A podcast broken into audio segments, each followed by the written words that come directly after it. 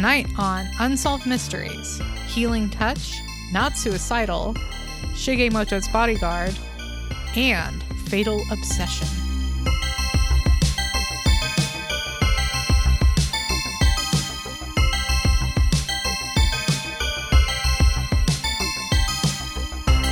Hi, I'm your co-host Crystal. And I'm your other co host, Robert. This is Reenacted an Unsolved Mysteries podcast. And um, Hmm. I'm not sure how you want to play this, Crystal. Do, do you just want to start talking about whatever it was you're going to talk about? Or do I ask this question I asked off No, the air? you know, as a, I as, mean, a, as a you setup. don't need. I don't need the prompt. okay. I don't need the Okay. prompt. It's fine. I was just think, you know, just as I was saying my own name right now, I do you ever just space out and forget what you're called? Uh, I kind of just had a moment where I was like, "Who am I?" right as we were introducing uh, ourselves. it's, it's hard. It's, Um, it's hardly the only thing I've I've forgotten when I've spaced out. So yeah, I was saying Crystal, and I was like, "Who is Crystal? Like, what is that name?" Man, but that's not what I wanted to talk Oh, about. okay. Um, yeah, I guess so. This is probably going to come out.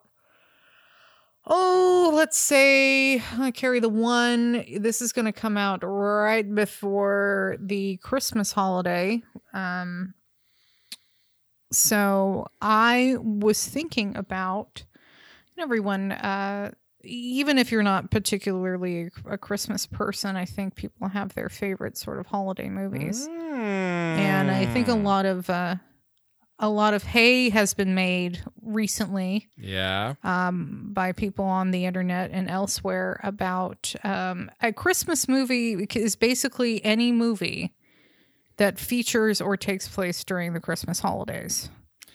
And so, you know, a couple years ago, people were like, "Oh, Die Hard's my favorite Christmas movie." I can't argue with that. Die Hard's a Christmas movie. Come out to the coast. We'll get together, have a few laughs. Yeah. Um, so, I, in that vein, what are some of your favorite movies that take place during Christmas time, if maybe they're not of the oh. traditional or Hallmark variety type of Christmas. Oh, this is an interesting prompt. I uh, wish you'd actually kind of like hinted at it before we started recording. well, I mean, you can you can think about it. I can talk about two of my Well, favorites. uh, I, I can Uh, throw I can throw the the one that immediately comes to my mind, and then you can, you Mm-hmm. Can uh, throw your two, and then we'll turn it back to Yeah. me, and you'll be like, Robbie, did you did you think of anything else? And I'll just sort of stare blankly Yeah. and be like, Robbie, who is that? so I would say that the unorthodox sort of Christmas movie that I would work up in, into the lineup would be Batman Returns.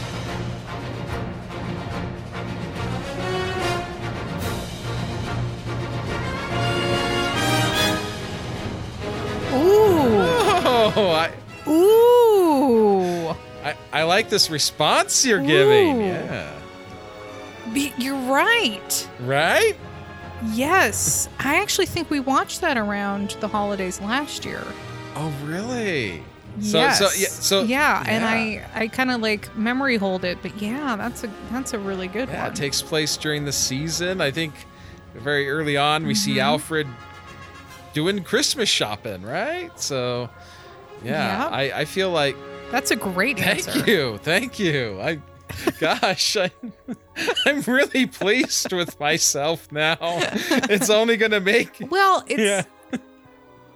It's got it's both Batman, but more so Batman Returns has a very dreamlike quality as well, Mhm. and the set dressing and all of that is, uh, yeah, it's just sort of that over the top holiday.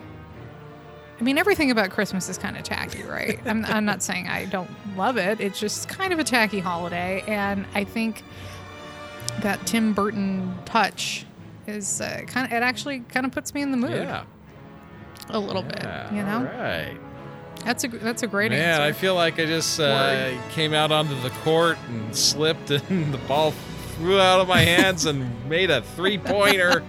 Well, I, I wasn't. There was no right answer here. It was just whatever, whatever you were feeling. Um, Yeah. yeah. I think my non-conventional favorites, uh, "Kiss Kiss Bang Bang," Okay.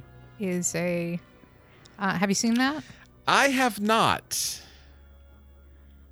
It's um I've seen. ostensibly a movie about it's a Shane Black movie, so it's very quippy. Oh, it's got yeah. Robert Downey Jr., Val Kilmer, and Michelle Monaghan in it. It came out in the early 2000s, I believe, and it was right, right before when Robert Downey Jr. was being like rehabilitated into movies once again, but prior to w- well before uh, Iron Man, and Okay. uh, it's just it's it's it's it's a story about a guy who kind of finds himself caught up in a murder plot and in Los Angeles during the holidays. So it starts the movie starts off at a holiday party and um it's yeah, I I it's ostensibly it's Christmas adjacent. Yeah, well, as, as much as any of these are, yeah, I, I I've seen uh, Kiss Kiss Bang Bang and like, yeah, I I remember I distinctly remember it being on the shelves when I worked at um, Hollywood Video, but uh, I just never got around to watching it. So I I may have to um, I'll put the I'll I'll throw that into the uh into the mix of the stuff that people tell me, hey, you know, there's this movie and Mhm. you know, I, I might may in fact investigate it one day. So, but Um the one that we watched last weekend cuz I wanted to get in the cozy Christmas spirit was uh Eyes Wide Shut. um yes, yes. Um, uh, I'm glad that you mentioned that because that was actually going to be Mhm. my next answer. So this works. Really? Yeah, this works great.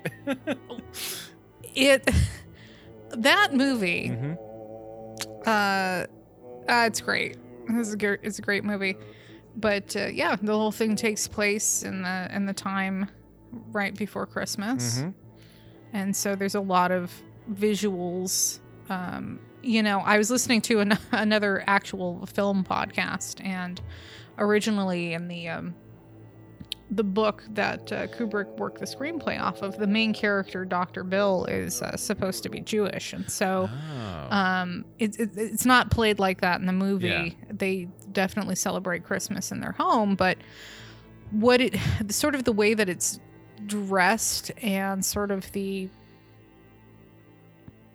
sort of a christmas accoutrement um are kind of now these aren't my words but this other podcast was saying you know it's kind of like a jew's impression of christmas oh, fascinating. And I think that's- yeah. Okay. yeah, because you're you're you're kind of it's just a lot of twinkly lights and color and tinsel, but it's not really there's no there there. Yeah. You know. Yeah. So um, Yeah. I mean, interesting that you were gonna say that as well. I know, right? Yes, I, I feel like, yeah, there's there's just he, bits and pieces of uh, of of Christmas in there. Obviously, winter weather. Um, I think in the beginning they're attending some sort of Christmas party, ostensibly Mhm. Christmas party, yeah. And then Yeah, it's never outright stated, but that's clearly what's going Yeah. on based on what the how the house is decorated. Right, Yeah. exactly. And uh, I think uh, you know there's there's a few Christmas trees or just strands of Christmas lights in a few few locations.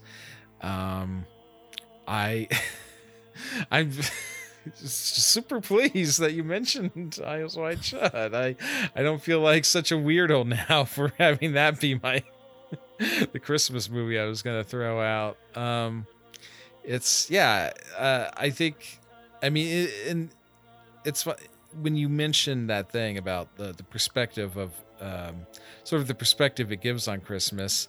I I do I do feel like yeah if um, you know on a, on its um, on its surface if you're just sort of like encountering it all the time but in just you know the the su- superficial trimmings of it it would just be like yeah tinsel and lights it, it's like um Mhm. um, I remember speaking uh, to a British acquaintance once, and they describe like you know they described um uh the 4th of July as fireworks day which is uh not not too far Yeah. off from uh, when you consider how it mostly gets spent so um Yeah. yeah yeah I mean, if you live where I live, any day can be fireworks day.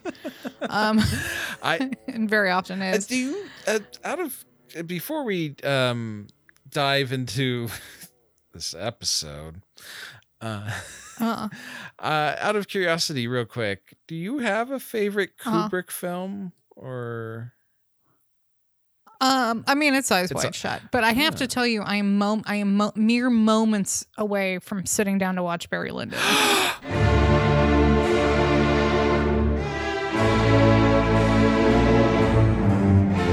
The pull is strong, and I know that you love it. And I and I have seen some. I didn't know what it was about, and then so I kind of feel like I know more what it's about now, and I'm like very interested oh in watching it. As it's sort of, it seems like it's just sort of a mood, yeah you know. yeah i feel And I'm like ready for that. okay good good yeah i think i think We have a copy of it, so I just need to oh fan boot it up and Oh, watch fantastic. it. fantastic I think I think you hit the nail on the head. It has you have it's a film you have to be in the mood. It's um Mhm. It's not as easily accessible as many many other films just in terms of oh I'll just put in a movie, watch it, enjoy it. Like almost almost entirely with you know without variation every time I've sat someone down and had them watch it th- they it's not been an enjoyable experience for them. yeah, I think this might be like, you know, Saturday morning before Dave gets up, I'm drinking coffee and watching Barry Lyndon in the den. You know, I think it's going to be kind of a just I don't know. It just I, am I'm in the mood for mood movies. So that's the thing about Eyes Ah. Wide Shut. It's a mood, Yes, right? yes. and uh, I I like that sometimes. I it's, yeah, you have to be in a specific headspace to like for something like that to keep your attention. Um, but yeah, I think Eyes Wide Shut is my favorite Kubrick Mm-hmm. movie, followed very closely by The Shining. Okay. Um, I uh, you know props to Doctor Strangelove, Yes. and that's that's it. That's my Okay, list cool. of Kubrick. That's fine. films. No, that's fine. I yeah. Is Barry Lyndon your favorite? Oh, it is. Um, Okay. I mean, Okay. Well, then I I'll get to Yeah. it. I gotta I gotta get on this. yeah. I and I I'm just not saying that to be con- contrarian, though. There's pr- there's probably Mhm. some element of that. But I mean, and you know, obviously, period costume film uh, makes it interesting for me. Um, Yeah. and I don't know, like personally, I find it to be really funny, but uh, Yeah, it seems like I'm gonna enjoy it. yeah, So I got to sit down and watch it. yeah. I uh, the most recent person I had watch it, I I don't know. I guess they were not in the mood, and so there there's a there's a, a not, I want not to go into any details, but there's a scene where someone challenges someone to a duel in this movie.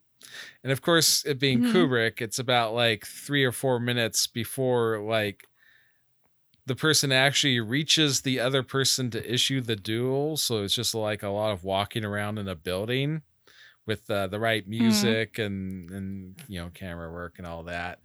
And you know, he chal- the duel gets challenged, and then you cut to like where they're having the duel, and you know they're like explaining the rules and they're loading the pistols and it, it, like eventually my friend who's watching this just like in exasperation shouts out at the screen do something! Oh good times good times. Well well gl- good glad. I'm i'm i'm glad that uh we we have so much movie overlap. I mean i kind of feel like like if i was if i lived in a big city like in an apartment and it Mhm. was like it's christmas time and it's snowing out i feel like i would put Mhm. on eyes wide shut as my background sort of music mood movie while i'm looking out the window watching the snow fall So This is really becoming the Kubrick episode, isn't it? I had to keep pausing. I'd rather talk about Kubrick films, frankly, than therapeutic touch, Yeah. but I guess we'll get to that in a minute.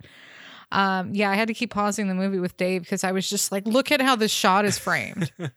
it's fucking brilliant. like I'm just like losing my mind every um couple of minutes uh on stuff in Eyes Wide Shut. I mean, of course everybody remembers the big orgy scene, but it is um, right.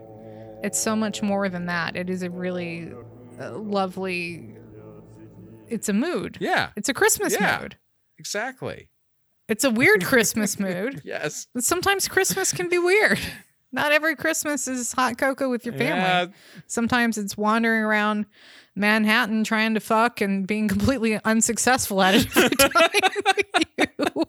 you try to cheat on your wife. happy holidays, everyone. And then vaguely uh, being uh, someone threatens to murder you and your family. Yeah. so oh, good times. Good Um, times. yeah, well, hey, should we talk about season six, episode nineteen of Unsolved Mysteries?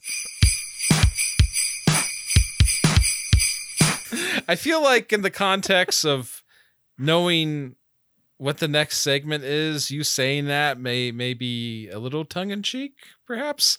Uh, yeah. Well, we've also we've also spent 15 minutes uh, on something else. So if you can't tell that we're completely procrastinating Uh, okay. on this, you may ask yourselves, why are these people? You know, they've they've put the work in. This is what episode 120. Yeah.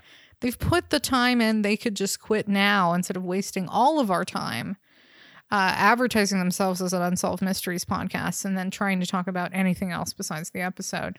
Uh, you're right. Yeah, that's what we're doing. I don't know why we're doing it, but we uh, we soldier on I, I feel like recently we've got with this Yeah, I- nonsense. I, feel like recently we've gotten some input where people are actually like, "Yeah, I like the the random weird stuff that you guys talk about."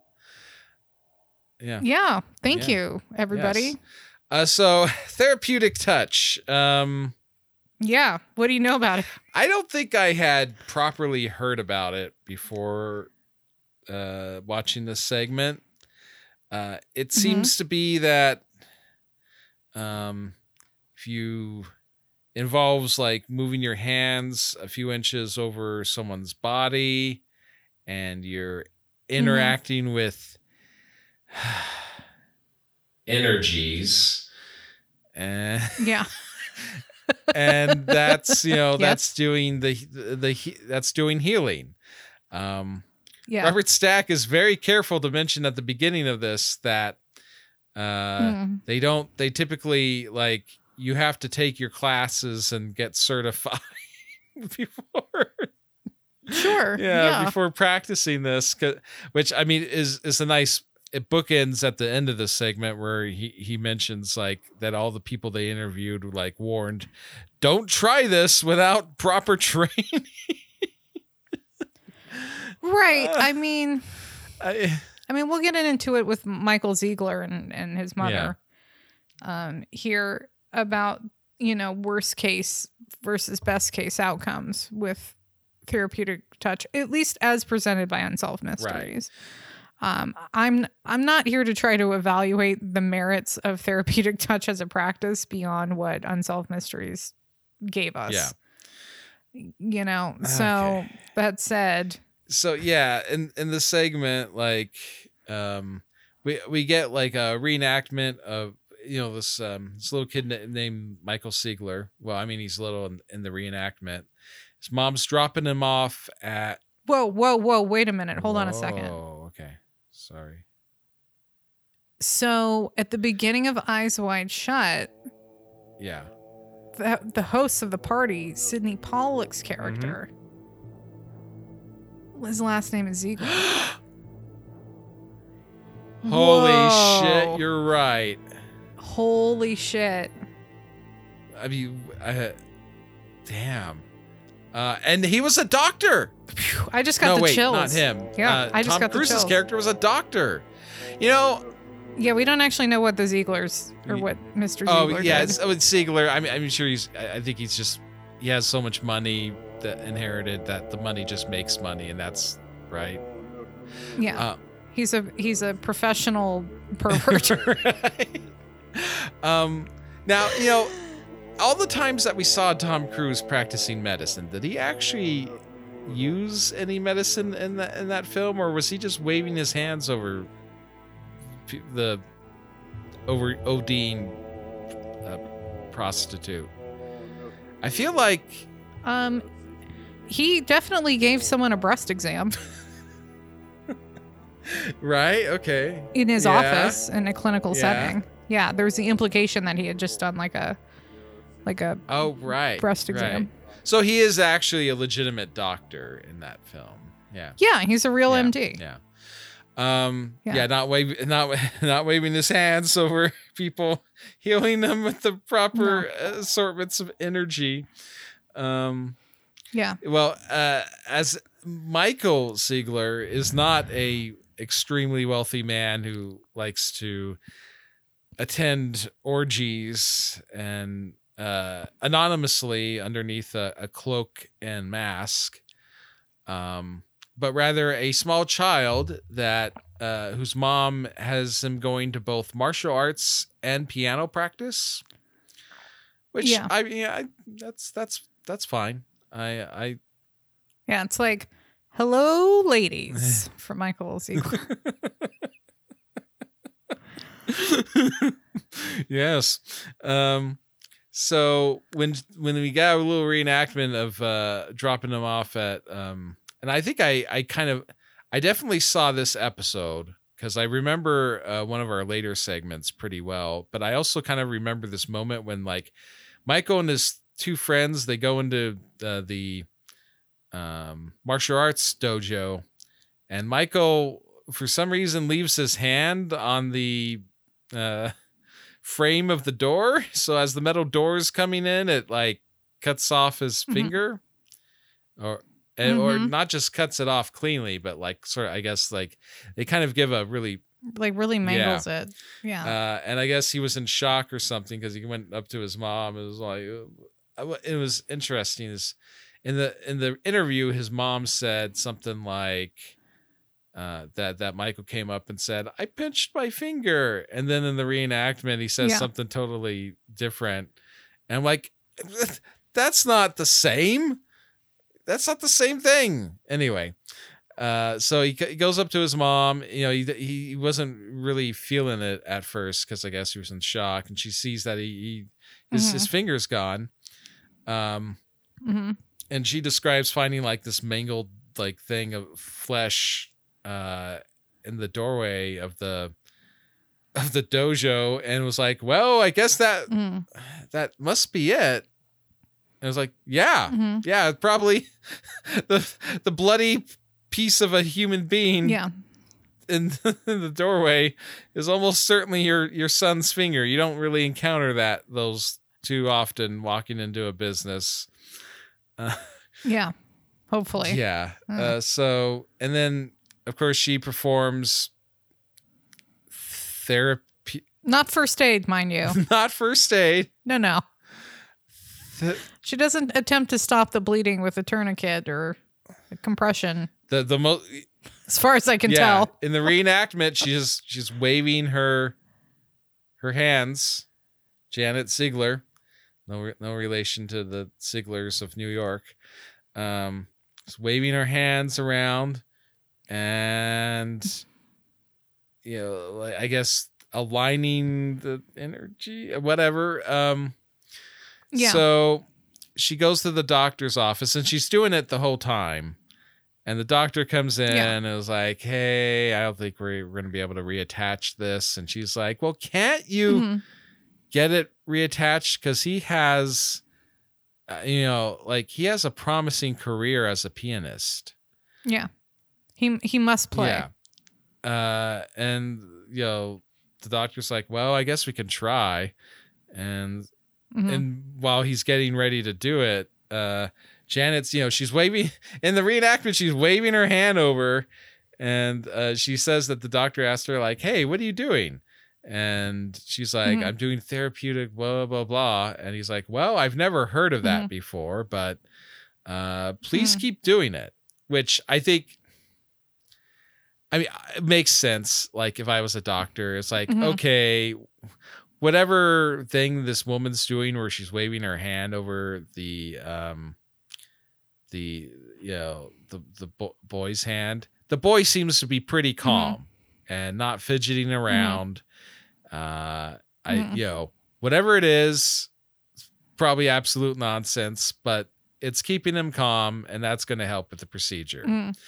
I, I feel like Mhm. Janet kind of inst- like her retroactive view on it was that like the doctor was just totally blown away by what was happening. it was like, Right. whoa, this is a whole new level of medicine this woman's doing. I I didn't realize such a thing was possible. Right. Right. I mean, it. could- I mean, it, she might as well have just been like humming a lullaby and petting her son's head or Right. something to keep him calm. Like, you know, I mean, there is. Well, I'll get into that later, but please continue. Yeah. Yeah, and so we get like uh, another doctor's like a plastic surgeon, and you know they they sort of relate going to him periodically, and each time they go in, he's like, "Yeah, this finger's not gonna. Eventually, it's it's not gonna make it." Um, but Yeah. but it does. But it actually does. It it it it it, it takes and of course naturally janet believes it's because of all the therapeutic touch th- that she's been practicing. I, li- I like how unsolved mysteries has grown up present day michael sit at a piano and play it. Hmm um to i guess to demonstrate like how just how effective that therapeutic touch was in reattaching his uh you know restoring his finger uh Mm. whoa whoa wait a second so What? okay you know in eyes wide shut tom cruise has the friend Uh huh. who's playing the well i mean it's a keyboard but the piano at the at the at the orgy or you know and before then Yeah. at the club he was a he was a pianist Wow. This- I mean, the connections here are undeniable. I mean, I wasn't even making these connections while I was watching Unsolved Mysteries, but here they are, and they we can't ignore them. no no. No not at all. Uh, clearly there's uh, there's something deeper here. Um Um, you know, listening to this story about Michael Ziegler, uh, it reminded me I um, my coworker's friend a couple months ago. She was out with her husband and a friend, okay. And this very thing happened to oh her friend. Oh God. He he lost a finger in a slam door at a bar, okay. And the EMTs came and they were like, waving their hand. Oh no don't bother don't bother saving the stubs. Like we don't want those. And then like uh my friend and her husband were like no we're we put them on ice. We went back in the bar and got and put put the stubs on it i think it was two fingers. Okay two. Damn. Maybe. all right. Two yeah. It was like the top the top joint. Oh. So it was not you know what Yeah. i mean? He he would have been okay without their the fingertips basically. Yeah. he uh yeah and they saved him and the emts were like oh we don't want those. Like what'd you like it's gone. It's done. And then when they got to the hospital um the people in the er were like oh thank god you saved them and put them on ice. You did the right thing. We can reattach them. And so i of course. And as far as i know that guy's fine um, but he was also interestingly very calm. So uh, my friend was like oh my god what is going on? And then her husband like puked because it was kind of gruesome. But the guy that it actually happened to uh, was just totally calm through the whole thing. Oh. And i think i think it's probably disposition combined with like total shock right? Yeah. Your body kind of goes into this protective mode to to keep you calm and uh, uh, you know. That seems like it makes sense. Anyway, I just- Yeah. it's so funny that like where I'm listening to this story on Unsolved Mysteries and like this literally happened to like a friend of a friend a few months ago. Same exact situation. I I like I like the the total and um the, the the total disconnect between what the the EMTs were like, which is like, get rid of those Yeah. things. We don't. We don't want those. Yeah. They're Then at the hospital, like, thank God he brought that. Can you imagine what it would feel like if you had like just discarded them on the EMT's advice, and then the hospital's like, okay, where's where's the where's the parts? And I'm like, what? Well, I just exactly. I'm just saying there seems to be a lot of the, the jury's on out on whether or not the fingers can be saved in any situation. Y- There does seem to, yeah, there does seem to be a lot of debate uh, around this. Um, I think it's probably just a pretty, it's a fairly good rule of thumb. If like you lose a limb, at least at least Mm. bring it with you, right? If it can't, Right. Well, it's also it's yours. Yeah. well, yeah, that too. It's your fingers, it's your limb. Mhm. You can't just you gotta you can't just be leaving these things around. No, not, You gotta bring it with you. It's yours. It's, you know? yeah. I Uh, was there another there? There was this was a really long segment, What- and I'm kind of getting sick of unsolved mysteries starting every episode with a bunch of woo because that's what they've been doing the last yeah. three episodes, if I recall. I've noticed this as well. It's been like miracles. It's been like the last thing was like mother's intuition, and then now it's therapeutic. I'm like, why are we doing this? I, I feel like what what happened because I do feel like certainly that the last for a while now the unexplained segments they've been shoehorning into this show have been really underwhelming. I feel like maybe maybe they blew the special effects budget on the UFO stuff early in the season.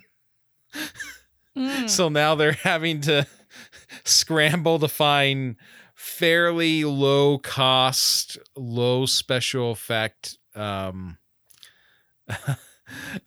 unexplained segments to give us, which is another thing. It's sort of interesting that this is an unexplained. I really kind of feel like this this is like a shouldn't this be a SciMed segment?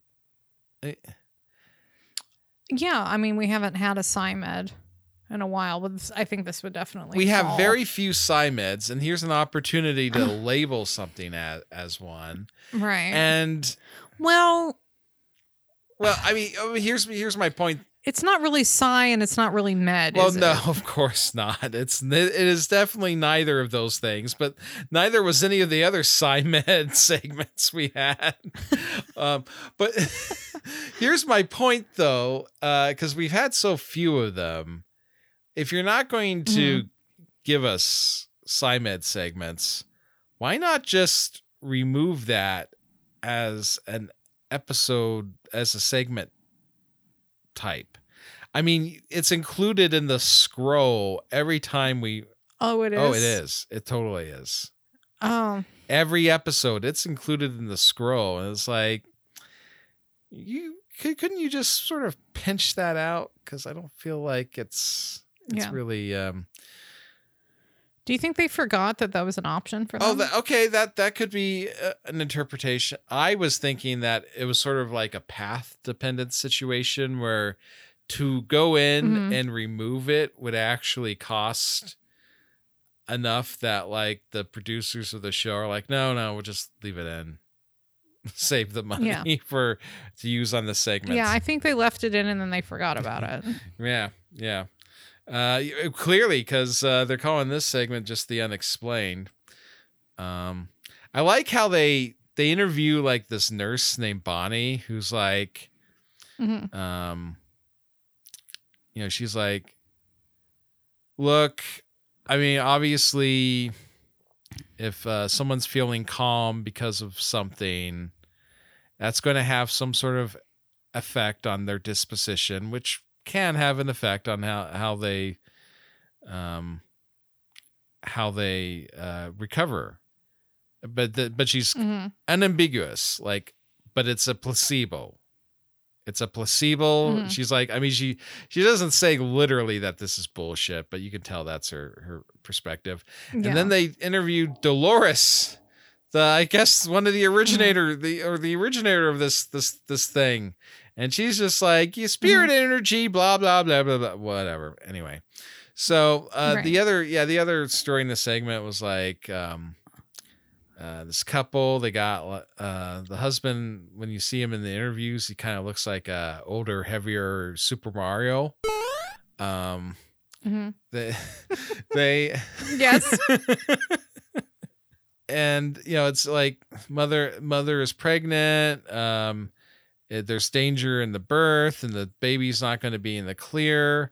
And even when the baby's born both the health of the baby and mother are in question. And oh my god. So there is some nurse name um god what was her name? Um there's some nurse who's just go, like going around uh and uh, is like you know when when it's her shift to look after the baby she's waving her hands all over it uh, uh, and you know the the husband he goes by george is like look i'm an accountant. I don't really believe this stuff but uh, i mean every time she came by the baby seemed to be doing so much better. And I mean, I guess I can see where, like, you know, if you if you're in that situation, you know, like you, you'll just feel better if you think if you're thinking like this person's helping or doing something. Um, but I don't know. Like Unsolved Mysteries takes this line of like, well, you know, it would seem ridiculous, but you know, if if uh, if it if it can be you know. Uh, performed and we can see the results, then it's real, right? And it's like, well, okay, but I mean, in these cases, if if the uh, person who was doing the uh, therapeutic touch had instead been, it, let's say this was the 1800s, and they were instead praying Mhm. um, or they were doing one uh, something else. I, I and I, I know you're gonna get into the whole thing, but I, I feel like it's just you know, if there's any effect, it's just you know, it's just the the same sort of placebo. You know, people feel better when they you know okay you know there's this thing it, it, it's it, blah blah blah blah. Uh and the the segment mentions like it doesn't always work. It was like mm, yeah i mean sometimes i mean people who have their fingers severed like and they get reattached Mhm. sometimes it it will work and sometimes it won't i mean i mean i mean in terms of like the, sometimes the finger will you know take and it or it won't and Mhm. you know all, all this all this jazz like it's just like you know I- our i feel like the segment's sort of just magnifying the successes and just sort of like you know sort of coughing past the the the, the failures Yeah, I I will say this. I found it dubious that that nurse slash practitioner claimed to be the originator of therapeutic touch because as at least as it was described in the unsolved mysteries segment, it seems very similar to the practice of Reiki. oh which is the idea that for for whatever purposes you're moving energy around Hmm. as a practitioner you're moving your energy around Mhm. someone else's body for emotional or physical healing or whatever. Yeah. So first of all i don't understand this is sort of a distinction without a difference i think between therapeutic touch and reiki and i this woman definitely didn't invent reiki. Um, right. so there's that. Okay. Um, I'm not sure which came first. I'm sure Reiki sort of took off around the same time. A lot of this, this sort of, um, for lack of a better better term, new agey stuff did in the um, 70s. Um, so, but I I tend to agree with. Listen, I have a, I have a friend who uh, was doing some Reiki work for a while. Okay. And um, a couple years ago, I was having a lot of, I still have trouble with it, but I was having a lot of pain in my right shoulder. And um, she you know, did some Reiki on me. And I definitely felt the energy shift, right? Because it feels nice to have a friend put hands on you in a caring way. Hmm, yeah. And, and that feels nice. And being cared for feels nice and can be calming. Um, I agree that it can aid with healing, you know, if you're um, a stress stressed out people don't heal very well. Right. You know what I mean? So if you can keep the through whatever means, keep the adrenaline and whatnot uh, to a manageable level in your body, you you're more likely to heal faster, right? Yeah. And and cortisol, that's the other stress hormone, right? So in that sense, um, yeah, it felt nice for me. On the other hand, like I had I had a pretty significant tear in my shoulder. It's still there. Like, you know, and it's physical therapy is what helped it feel better. So, you know, it's I think at best it it can uh, you know showing compassion for another person can yeah aid their healing at worst though if you're replacing it for basic first aid as this woman did with her son yeah.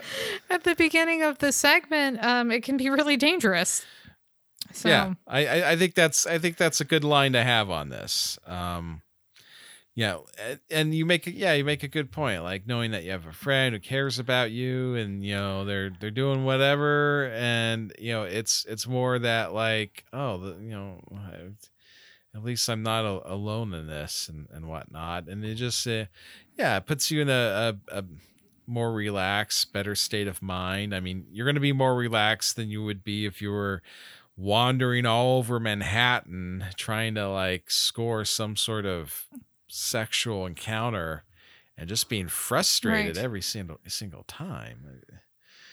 yeah and spending a lot of money only to be unsuccessful it's like he spends a lot of money He does. now that you mention it, like there's yeah, there's a lot of cash transactions happening in uh, in many of these encounters.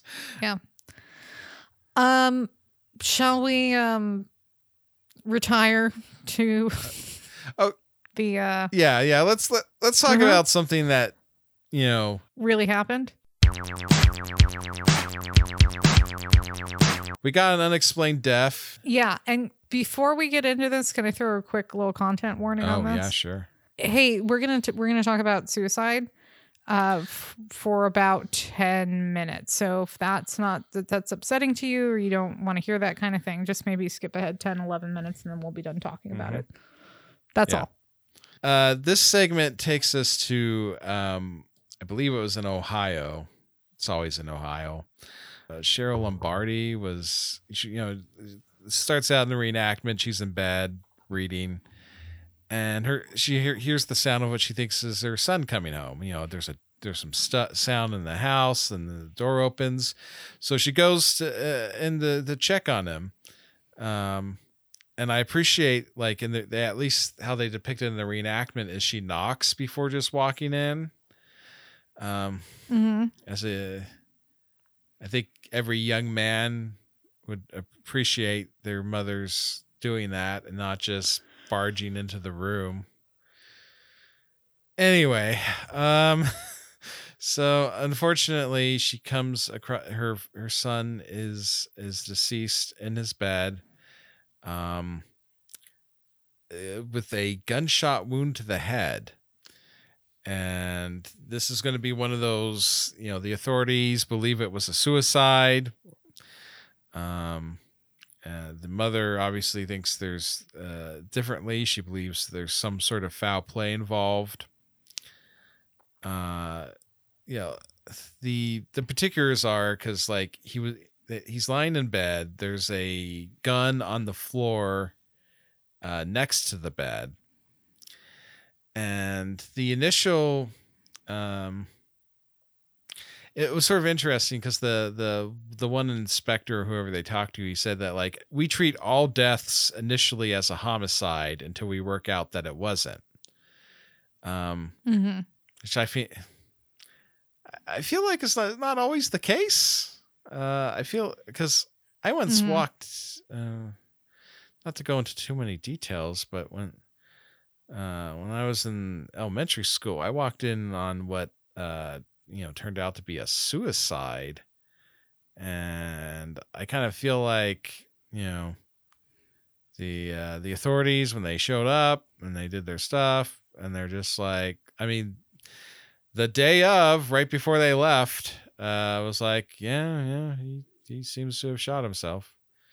Um, so like, I don't know. Uh, maybe maybe this is, varies by jurisdictions. Anyway, the I'm not sure, yeah, that there's anything in the old police handbook that says that you have to treat every death as a homicide until proven otherwise. I mean, that's a hell of a take, right? right. A lot of people die. Yeah, it's it's it's uh it happens to just about everyone. I mean, unless you're you're a Yeah. vampire or you uh, have some sort of funky magic painting made of you. Um yeah, it's I yeah, I I feel like yeah, I don't feel like that's a, a thing that's universal. And but and you know, there's th- there did seem to be some things that suggested something because like his car was not present uh, at the house, which uh, to me, you know, it's like, well, that's quite a co- that'd be quite a coincidence for the car to just be stolen by some third other party. Uh, and so they're working off that, but then it, I guess what they found out was that he had had um, that Tony had had a DUI a few days before, uh, and the Mhm. the car was actually it was impounded at some lot uh, other police agency's lot, Mhm. and then so the police discovered that they they had the the car right basically. right um and then they make a really to me it is kind of a weird conclusion that like because to, uh, tony was uh his license was go- uh, going to be suspended and he was facing fines and stuff. So their their conclusion was he was so despondent over this uh, as as they put it a young man losing his freedom which is you know the, i guess the freedom to ride around um that he uh he chose to commit suicide. I Mm. i mean i don't that seems like that seems like pretty big to me. Uh like i feel Mhm. like most people you know they they lose their license and stuff and it's like shit now i gotta spend six to 10 months in traffic school or whatever and i gotta do this and i gotta Mhm. pass you know whatever and to get my license back um you know i don't it, it, it didn't seem like it was i mean yeah it doesn't seem like enough to want to terminate your life over right? Am i am i just off base there? No, but I I think it can be a final straw. that's true. If, if there's other stuff going on yeah. Like every single incidence of someone who does this, you never really know what their reasons are. yeah. Yeah. Um, you kn- I I mean, yeah, the police can come up with their reason, but who really knows? I mean, the mom comes up with a lot of like this, that, and the other thing why it can't be so, Mhm. but I don't find any of it terribly convincing. And I mean, uh, we're about to come up on our 10 minute limit of talking about this, but yeah, it's just there have been, I feel like we've had a number of these segments now mm-hmm. where it's pretty pretty open and shut suicide yeah that's what it is. And by unsolved mysteries coming in and kind of like fanning the flames of the family's hopes that maybe it was i mean it's a you know it's such a terrible thing and we've talked about it before. You're never there's no closure. You're never going to get an answer that satisfies you as to why someone you love did this to Yeah. themselves. It doesn't exist. It's awful. Yeah. It's just fucking awful. And that's just how it is sometimes. Mm-hmm.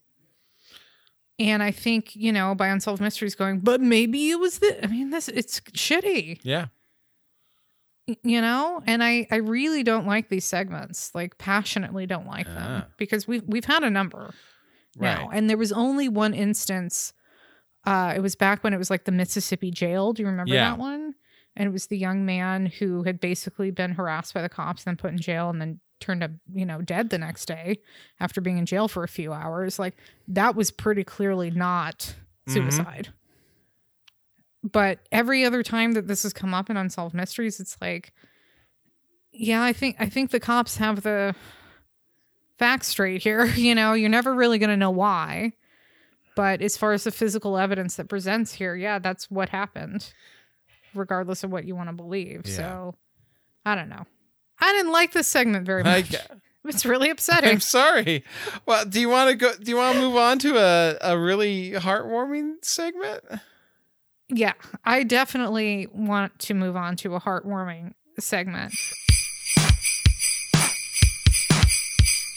But it starts during the Vietnam War, though. So here we go. Fortunate, there's there's no there's no playing a fortunate son. Uh, Connor could make that Yeah. happen, though, for us. Uh, yeah, we didn't we didn't get any Creedence on, on this one. So, and I think probably the reason was that cost too much money, and as we went over, they ran out of money at the beginning of the season. Um, so, um, so way back in 1963, which, if I recall, was very early into the Vietnam yeah. um, Mitchell Shigemoto, uh, who lived in Hawaii, he's 17 years old at the time. He volunteers for the army, hmm um, and he signs up for the 173rd Airborne Division. Now, that's distinctive because it is a very competitive uh, division. So Mitchell went in with a couple hundred, a couple hundred students. I think um, only 200 ended up graduating the program, Yeah. and Yeah. It was like it, it's a tough yeah, one. Yeah. it's like about a quarter uh, made it. Yeah. So And uh, Mitchell Sh- uh, Shigemoto, I believe he's of uh, Japanese descent, but um, that didn't really matter to anybody else clearly not. in the army. that there is a distinction between being a Japanese American and, um, you know, being North Vietnamese, but they didn't really seem to care. And so there was a reoccurring theme of Mitchell gets shipped out to Okinawa before they send him off to Vietnam to finish his training. And Okinawa is kind of um, the U.S. Army sort of overrun that area of Japan. yes. I don't have a nicer way to put that. Um, but Okinawans know, they know. Uh, so there's, you know, various sections of Okinawa that are basically just Americans only and a whole economy uh, based around that. It's a very complicated situation and it's ongoing, but there it is. So anyway, Mitchell goes over there and he's, I mean, he's in the barracks. And I guess back then in the army, you would get paid in cash. And so he, you know, we see the reenactment of Mitchell's trying to like sort of slyly stow his pay under the mattress, but he keeps like people in his unit keep stealing from him Yeah. It sucks. because he's Asian. I guess That sucks, you guys. it does. what the fuck? I mean, like, you're all still in the army, right? Yeah, I, I mean, at the very least, uh, they any of these guys may have to rely on Mitch to save their life at some point.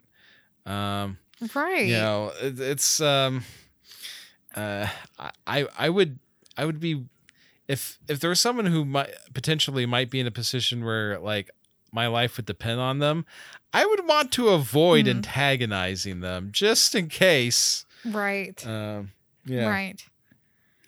I mean, this is so low class. I can't even believe. I mean, I can believe it because people are garbage, but I expect better. Maybe naively Yeah. of uh, at least particular um, divisions in the army. Yes.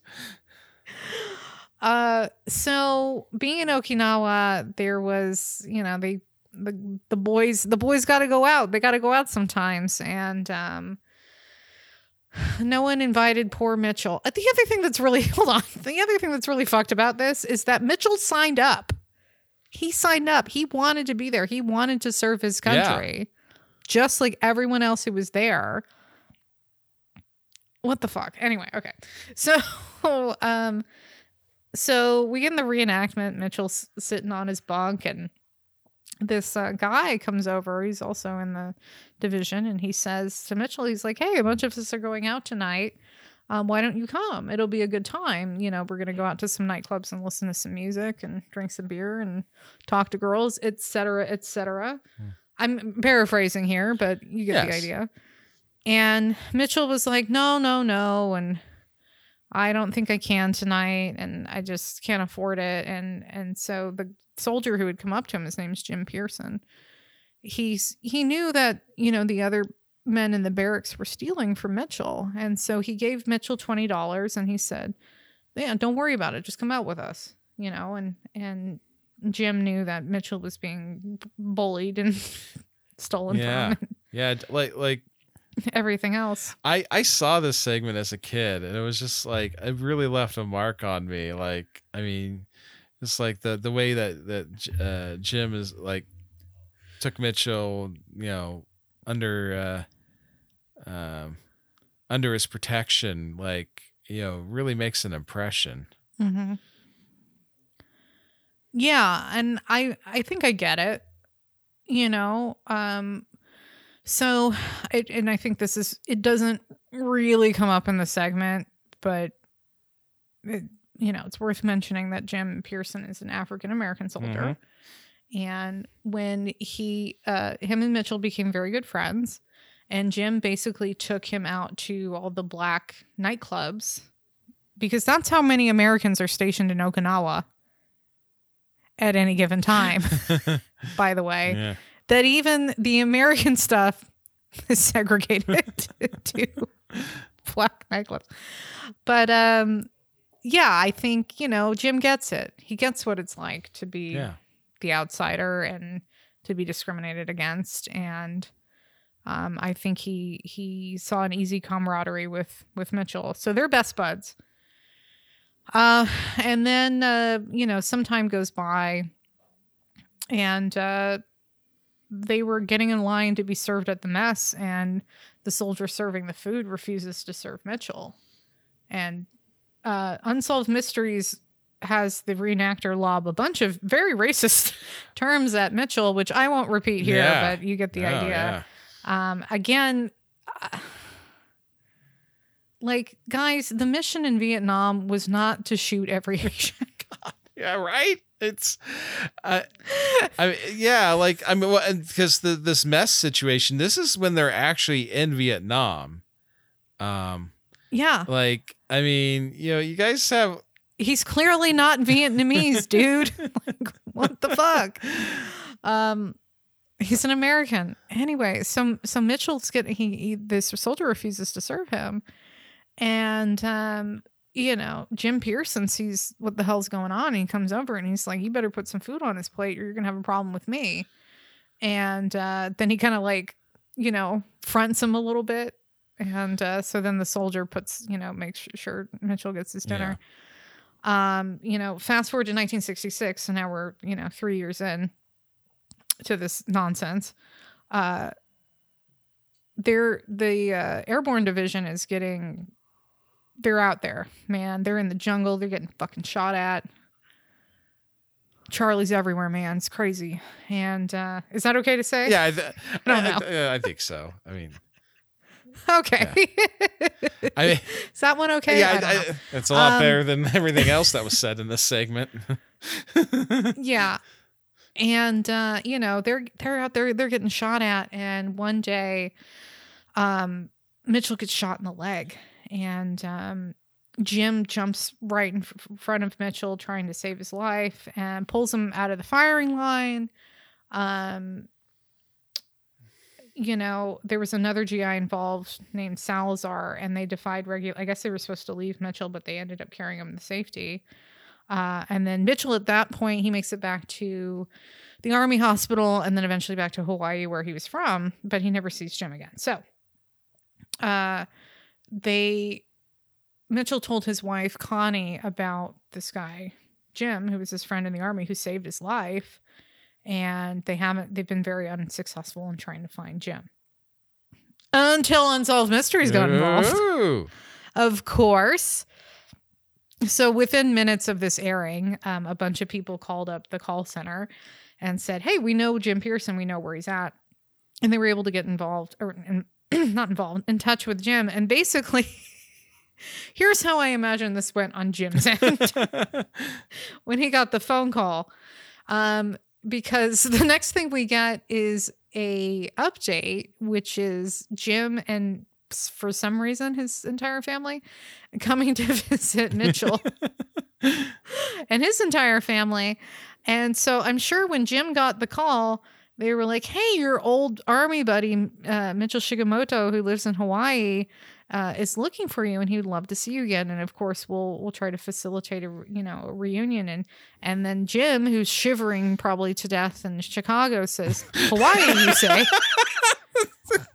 And then Jim puts the phone down and calls to his wife and kids. He's like, honey, pack your bags. We're going to paradise. I mean, how fast do you think Jim got on that plane? Do you know what I, I, am mean? sure. Well, I'm sure there was no hesitation whatsoever. None. Yeah. I. I. And uh, Damn. I'm sure Jim was like, we're going to Hawaii over his shoulder. And so, yeah, so they had a really lovely reunion and they show uh, Jim getting laid by, don't be filthy people, getting, uh, it's a traditional Hawaiian greeting of putting a flower necklace around somebody's neck, uh, getting laid by Mitchell's wife and daughter. um, I, I'm sorry. I know you said not to be filthy. um, yeah, no, it's it, when what what I found uh uh interesting about the reunion, other than just how heartwarming it was, was they they actually have a flashback to to Vietnam play, mhm. and then they return back to the reunion. Um. It, it it's yeah it was like I saw this segment as a kid it always stuck with me and it just it's just um you know in an episode of sadness and bullshit uh this this this this was I, i'm not normal people know me they know i'm not like a lost loves guy sorry Mhm. but this this this Yeah. this one really got to me so It's Yeah. nice. Uh, You know, these these guys uh were looking out for each other and they were both sort of the the odd man out in a difficult situation Mhm. and they really uh you know, Jim really put his life on the line for Mitchell. And I think that really s- says you know, just a ton about who Jim is, right? Yeah. And not even that, just showing basic decency to somebody who was not being treated very well by anyone. else. Right, right. I mean, So- because if you're a decent human Yeah. being, uh, and Yeah. you know, if if if you've if you've experienced like getting treated horribly, like if you're a decent human being, that means that you're empathetic to other people who get treated horribly. hmm Uh, hey, speaking of being treated horribly, let's go to another uh, group of islands, the Azores. All right, so the Azores. What do you know about the Azores, Robbie? Uh, let's see here. When did they when did they first uh receive receive hu- human habitation? I feel like they were kind of uninhabited for a while, right? Until uh the age of exploration.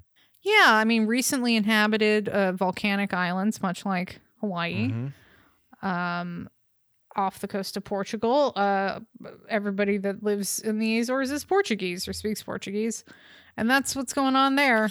Um, so this is a story about uh, Alice Vieira, and um, as told from the point of view of her twin sister, Georgina, and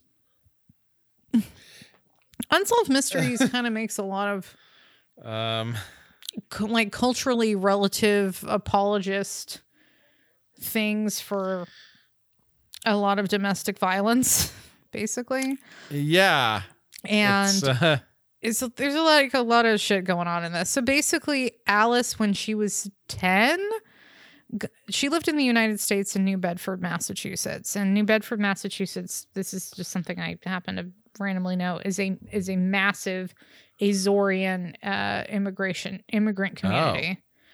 Um, yeah, California actually also has a massive Azorean immigrant community based around Manteca, California.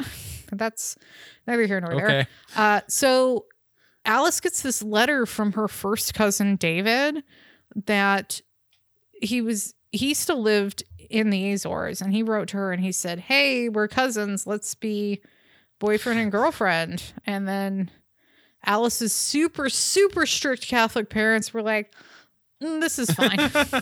Not only f- Why don't you guys write each other?" Let's keep it in the family. That sounds good. And uh, Unsolved Mysteries and Robert Stack is quickly to point out that that was not an uncommon arrangement in um, traditional Portuguese families. yes, I I realize it's maybe it's fine, but genetically it's not. no, So don't. no, don't, don't. Like it. Ha- you have to be out to what, like third cousins and outwards before like before you start having enough genetic diversity that you're not just totally Yeah. yeah. Um, Don't don't do no, this, No, no, d- like and don't apologize for it either. on Unsolved Mysteries. This is just. I don't care that that's tradition. It's just unwise. It's yeah, Um, it's, it's so- re- really weird apologism, and, and I mean, and mhm. it's not just that the father found it fine. That was kind of the the mother's Mhm. tack of event. You know, eventually the the father thought it was great. He like was like, yeah, let's Mm-hmm. let's get the cousins married. You know, because Mhm. because he, he, you know uh, David David's uh Da- David's part of my family. So. mhm. Mhm. Yeah. Sorry, this this whole thing wasn't told from the point of view of Georgina Aruda. She's not even a part of this. It's Fatima is the one that's narrating basically Yeah. the story. Um, and you know, Fatima's explaining how strict um their father was with with all the girls in the family. Like basically, they could go to school and come home, and that was it. They it. can't even sit out on the front porch. Yeah. No, they can't even do that. Um, so you know, Alice gets this letter, so they're writing back and forth for a number of years, and then finally, by the time that um, Alice was seventeen, I think Yeah. she travels back to the Azores, and the first time she's meeting or seeing D- David in person, who was just sixteen at the time. Also, the reenactor looked about forty. he did. He literally did. I, I, I Uh. was, I was. That caused a little bit of confusion for me. It's like, are they depicting like a marriage that happened a few decades after the engagement, or what? what what's going on here? Yeah, it was very strange choice. I mean, David was actually younger than Alice in this situation, but um, they cast someone who looked like he was about 40 years old. Uh, anyway, so Alice, uh, you know, marries David sort of sight unseen, and things really go downhill pretty quickly. Uh, she has a number of children with him. Um, he moves to the United States and um, he doesn't speak English, which is kind of an issue. Um, yeah, and there's. I'm not going to get into all this, but basically, he's he, David's beating on her and the kids just for any little thing, and a number of times, uh, Alice went to her parents saying like, "I can't take it anymore," and I need to leave him. Like this isn't going to work. And then the parents would basically shame her into staying with him and fuck this into the ground Yeah. forever because I understand I I uh, and for so many reasons parents have done this but basically saying like the shame that you might bring upon this family is greater than the worth of your life Yeah. It's uh and fuck that into the ground.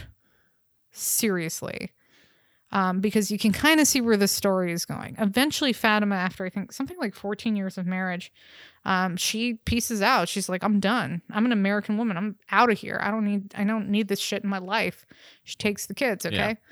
um, she starts seeing uh, another fellow. Well you know david of course is stalking her and you know sending threatening letters and finally one day um, while uh, alice is at home with her new man David comes in the house and attacks her. Uh, the boyfriend runs down to the police station to get the police, but by the time they come back, the police, it's of course too late. I don't need to go into how many times David stabbed Alice, but as you can imagine, it was a lot. Yeah. Um, so this is a wanted segment. uh, David takes off. Mm-hmm. And now Unsolved Mysteries, at the prompting of Alice's sister, uh, Fatima, is looking for David. And there's an update. There is indeed. He was.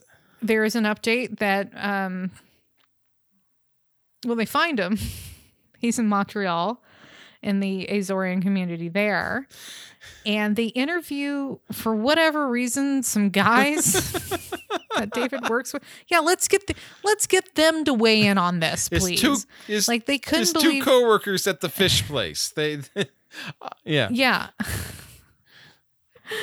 They're like, oh, I can't believe it. I can't believe it. You'd have to show me a picture, to, like a picture of what? Alice's dead body with David smiling next to it? What do you need to see? Oh, fuck this shit, man. Yeah. Her parents, now these guys being like, oh, no, he couldn't have done it. Well, he did it. He did it. There You're, are you're going to have to show me a just- picture because I. yeah it just it's just this whole culture of apologizing for violent and abusive men and not believing women even after they're dead like you have all the evidence that you need someone died here the police are saying yep it was this guy and we're looking for him they're like oh i can't believe it i can't believe believe it baby also why was unsolved mysteries interviewing them right. I mean, would- usually, why, why were they even involved yeah. Usually, usually, if they interview anyone, it's whoever called the number. Like, oh, I recognize that my neighbor Right. across the street was the guy, so I called. Yeah. right yeah and you know you know you know it was no one in that community in montreal Right.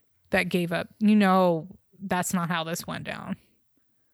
Right? Yeah. Like, it was definitely someone who's like, I believe that young man works in the fish shop. and then, like, you know what I'm saying? Yes, yes. He's he's weight. He's he's he's he's weight cut out and weighed many of a fish fillet for me before, so I I know exactly. You know, yeah. It's gosh. Um, yeah, yeah. yeah, I mean, obviously David is you know the the villain in this segment, but Mhm. I did want to go into that fish mart and like punch both those guys. Yeah. The, yeah, everyone except the sister and Alice in the story is absolute trash. Right. They're just the worst. You know, like in this country, women have rights. okay. So if you didn't want to deal with that, I mean, they are diminishing and growing fewer by the day, but at least the expectation that uh, not to be stalked and harassed by your ex husband and to not have your parents basically apologize for that. I think is it's pretty it's a pretty low expectation and it's a shame that no one besides her sister could live up to that in this segment.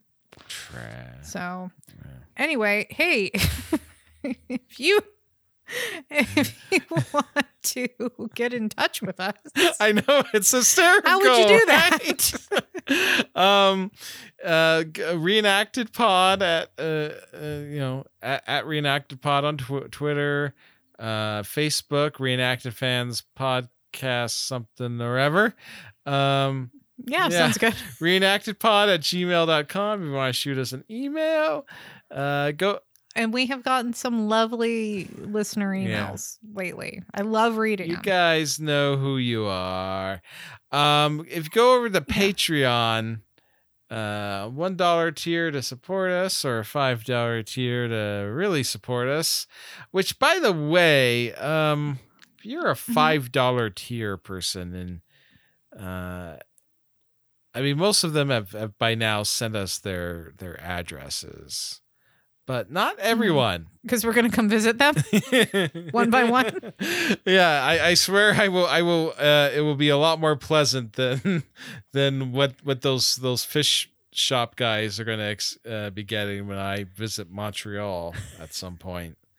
Um, by this point they're probably sufficiently old enough that I could I, I might be able to take them.